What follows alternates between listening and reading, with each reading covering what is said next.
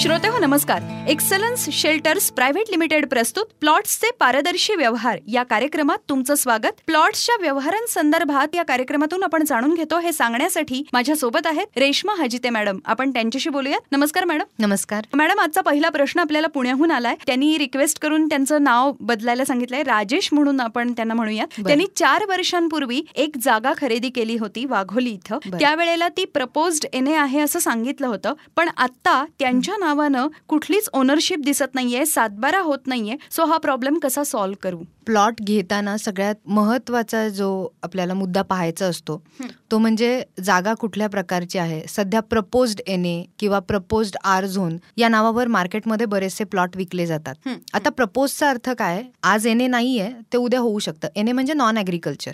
म्हणजे हे लक्षात घेतलं जातं की उद्या ही जागा गव्हर्नमेंट एन ए कन्वर्ट करू शकते. बऱ्याचशा गोष्टी गव्हर्नमेंटच्या पॅरामीटरवर डिपेंड असतात की हे कन्वर्ट होईल किंवा नाही होईल. त्याच्यामुळे प्रपोजमध्ये घेताना आपण एक रिस्क घेतच असतो की आपल्याला माहिती नाहीये होणार आहे की नाही होणार आहे. त्यामुळे आपण घेतलं तर उद्या झालं तर ठीक, नाही झालं तर आपण पैसे देऊन बसलो, एवढीच एक गोष्ट होते. लिगली बोलायचं झालं तर ऍक्च्युली असे प्लॉट आपण विकू शकत नाही मार्केटमध्ये.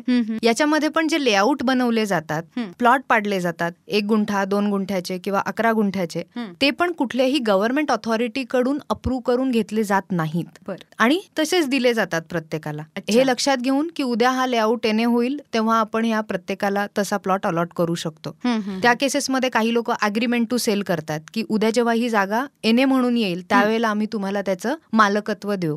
काही वेळेला लोक अशा टाईपचे प्लॉट्स जेव्हा घेतात तेव्हा त्याचं कुठलंही लिगल कायदेशीर त्याचं डॉक्युमेंटेशन होत नाही. डॉक्युमेंटेशन जे होतं ते अग्रीमेंट टू सेल होतं आणि त्या पूर्ण पिरियडमध्ये तुमच्या नावावर कुठलंही टायटल नाहीये, म्हणजे तुम्ही जागेचे मालक नाहीये. हा, मी आता तोच मुद्दा विचारणार होते की फ्युचर इन्व्हेस्टमेंट आपण करायला जातो ती एक सुरक्षितता हवी असते म्हणून. मग अशा केसेसमध्ये काय काळजी घेतली पाहिजे? काळजी ही घेतली गेली पाहिजे की आपण जो कोणता प्रोजेक्ट घेतो इन्व्हेस्टमेंट म्हणून जर घेत असाल, तुम्हाला ॲग्रिकल्चर घ्यायचं असेल, जसं मी मागं पण सांगितलं की ॲग्रिकल्चर हा तुम्ही मिनिमम एक एकर आणि तुमच्या नावावर सातबारा असेल तर लिगली घेऊ शकता. ओके, तशी तुम्ही इन्व्हेस्टमेंट करा. तुमच्या नावाने सातबारा नाहीये तरी पण तुम्हाला लँडमध्ये इन्व्हेस्टमेंट करायचंय तर तुम्ही नॉन ॲग्रिकल्चर प्लॉट मध्ये केला पाहिजे. आणि ते करताना तुम्ही समोरच्या लँड डेव्हलपरला विचारलं पाहिजे की तुमच्याकडे एनए ऑर्डर आहे का. म्हणजे नॉन ॲग्रिकल्चरची ऑर्डर असते, ऑफिशियली गव्हर्नमेंट देतं की ह्या प्रोजेक्टला आम्ही एनए अप्रूव्ह केलेलं आहे. आणि जर ते असेल तर तो प्रोजेक्ट एनए आहे आणि नसेल त्याचा अर्थ आहे की ते प्रपोज्ड एनए आहे. आणि प्रपोज्ड एनए असेल तर पुढच्या सगळ्याच गोष्टी या तुम्ही करत जाता त्या पूर्ण इलिगल असतात, ज्याला गव्हर्नमेंट रिस्पॉन्सिबल नाहीये. त्या प्रपोज देण्याच्या ठिकाणी कधी तिथं बस डेपो किंवा कचरा डेपो अशा कुठल्याही प्रकारचं रिझर्वेशन येऊ शकतं, तर त्या जागेचं व्हॅल्युएशन ऑटोमॅटिकली कमी होतं. आणि दुसरी गोष्ट, तुम्ही काहीच क्लेम करू शकत नाही कारण तुमच्या नावावर काहीच नाहीये. ओके, म्हणजे आता यांनी जो प्रश्न विचारलाय तो हाच आहे की मग आता मी काय केलं पाहिजे? माझा असा प्रॉब्लेम झालेला आहे. आता प्रॉब्लेम झालाय तो ऍक्च्युली ते त्यावेळेला घेताना त्यांनी विचार करायला पाहिजे होता. पण जर झालाय तर त्या केसमध्ये अशी जर जास्त लोक असतील त्या लेआउटमध्ये तर ते सगळेजण एकत्र येऊन सोसायटी फॉर्म करू शकतात. ओके, आणि जर तो लेआउट एने होत असेल त्या एरियामध्ये तर एखादा लायझनिंग एजन्सी हे करून ते त्या लेआउटला एनए कन्वर्ट करून घेऊन मग इंडिव्हिज्युअल नावानी त्यांचे सातबारा बनवू शकतात जर लेआउट एनए होत असेल तर.